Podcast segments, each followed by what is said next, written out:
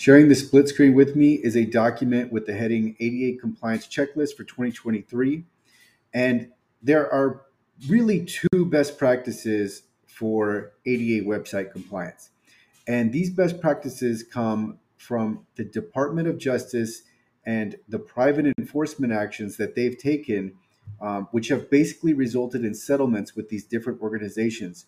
When you look at the settlements, what it basically comes down to is the Department of Justice wants you to have an accessibility statement posted, and that accessibility statement should state a commitment to accessibility and provide um, at least one method for feedback and support.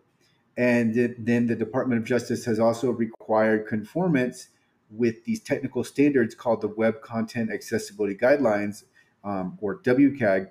And um, the Department of Justice, as the um, as the as the WCAG has has updated with different versions, has uh, required conformance with the updated version, conformance level AA. So the current current version is WCAG 2.1 AA, and that has 50 success criteria or requirements um, for your website to be accessible. Now, this isn't the law, but it would be considered best practice because these are technical standards. They're recognized uh, around the world, and they are quite robust and uh, referred to universally as these standards for web accessibility. So, being in conformance with these standards is definitely a best practice. It's not the law, but it is best practice. And so, the two best practices again, it comes down to having an accessibility statement posted and conformance with the Web Content Accessibility Guidelines. But conformance um, is is going to take uh, much more time than posting an accessibility statement because um, the Web Content Accessibility Guidelines incorporate many different accessibility measures.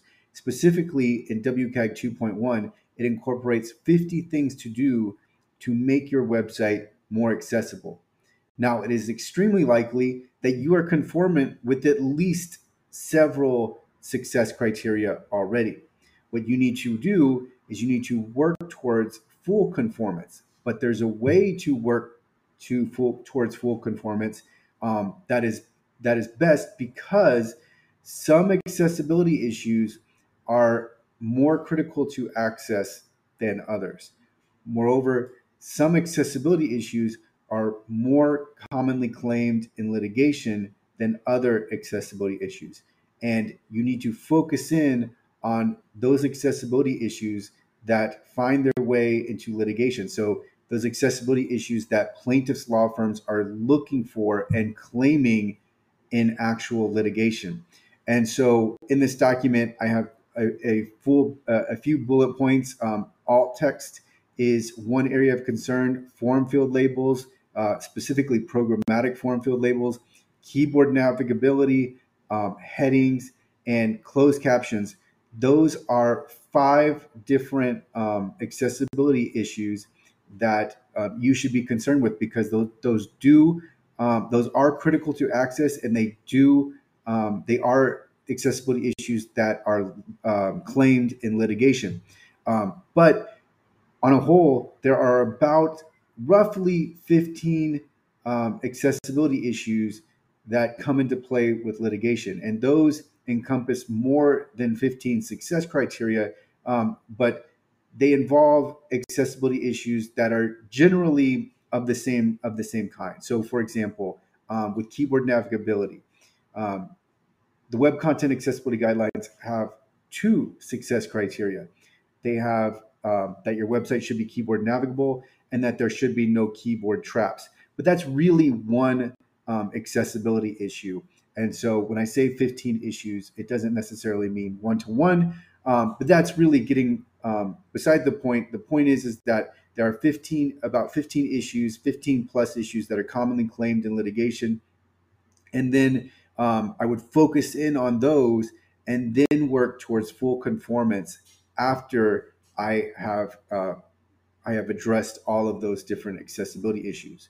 But this um, this checklist really comes down to two two things: WCAG conformance and an accessibility statement. But you do need to be strategic in how you approach uh, accessibility and finding the issues and then fixing them because some issues are much much more likely to be um, to be the to be the source of, or to be the contributor or I'm trying to think of the best word here.